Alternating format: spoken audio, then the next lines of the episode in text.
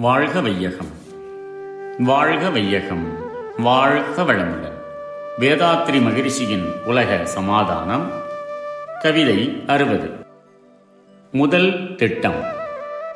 ஐந்து பத்து ஆண்டு திட்டம் முதலில் தீட்டி அவசரமாய் முதல் முதலில் உலக மன்றம் பந்துக்கள் ஆதரவில்லா அனாதை பராமரிக்க பெற்றோரால் இயலா மக்கள் சிந்தனையால் பாசத்தை துறந்த பெற்றோர் சீர்திருத்த முறை விரும்பி தரும் குழந்தை. எந்த தேசத்தவராய் இருந்த போதும் ஏற்று வளர்க்கும் முறையை முதலில் செய்வோம். இந்த திட்டத்தை உலக மக்கள் விரும்பி ஏற்றுக்கொள்ளும்படி செய்வதற்கு சுமார் ஐம்பது வருஷங்களுக்கு அறிஞர்கள் தொடர்ந்து முயற்சி செய்து ஒவ்வொன்றாக பல திட்டங்களை அமுலாக்க வேண்டி இருக்கிறது அவற்றில் முதலில் செய்ய வேண்டியது எது? பெற்றோர்களும் பந்துக்கள் ஆதரவும் இல்லாத அனாதை குழந்தைகள். பெற்றோர்களால் வளர்க்கவோ சீர்திருத்தவோ முடியாத குழந்தைகள்.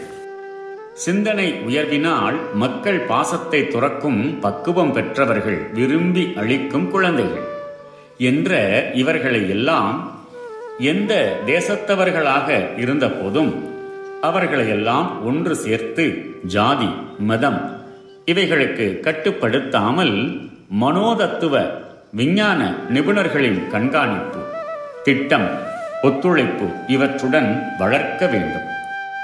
இந்த மாதிரி குழந்தை வளர்க்கும் நிலையங்கள் உலகெங்கும் ஒவ்வொரு மாவட்டத்திற்கு ஒன்றாக ஏற்படுத்த வேண்டும்.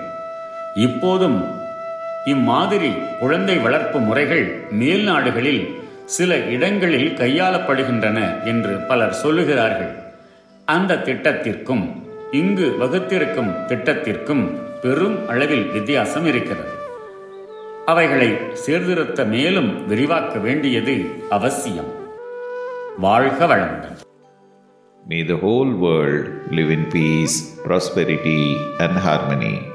World Peace by Yogiraj Sri Vedatri Maharishi. Poem 60 First Effort. A period of 50 years should be fixed for the implementation of both the plans.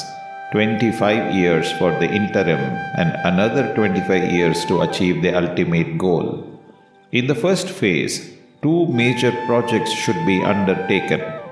One is the establishment of world government by promoting the status of the United Nations to a supreme world federal government, and war must be stopped, assuring all nations the safeguard of their political boundaries as detailed in the previous poems.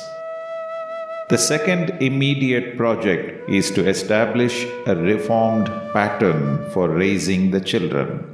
For this project, the orphans, the children who could not be raised by their parents due to poverty or ill health, and the children who are willingly given by their parents to help the research of this project and to make their children more efficient and worthy should be adopted by the world government to be raised properly to make them good world citizens. In due course, they will be self reliant and useful for social service, having all kinds of modern education. This project should be given in all countries with the facility that the children may travel to several countries under exchange programs.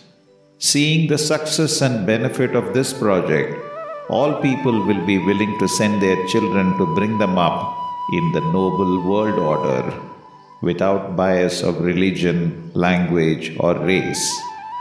Only by this project we can eradicate all the superstitious discrimination prevalent today. May the whole world live in peace, prosperity, and harmony. Be blessed by the divine. நம் கடமை அறவாழ்வின்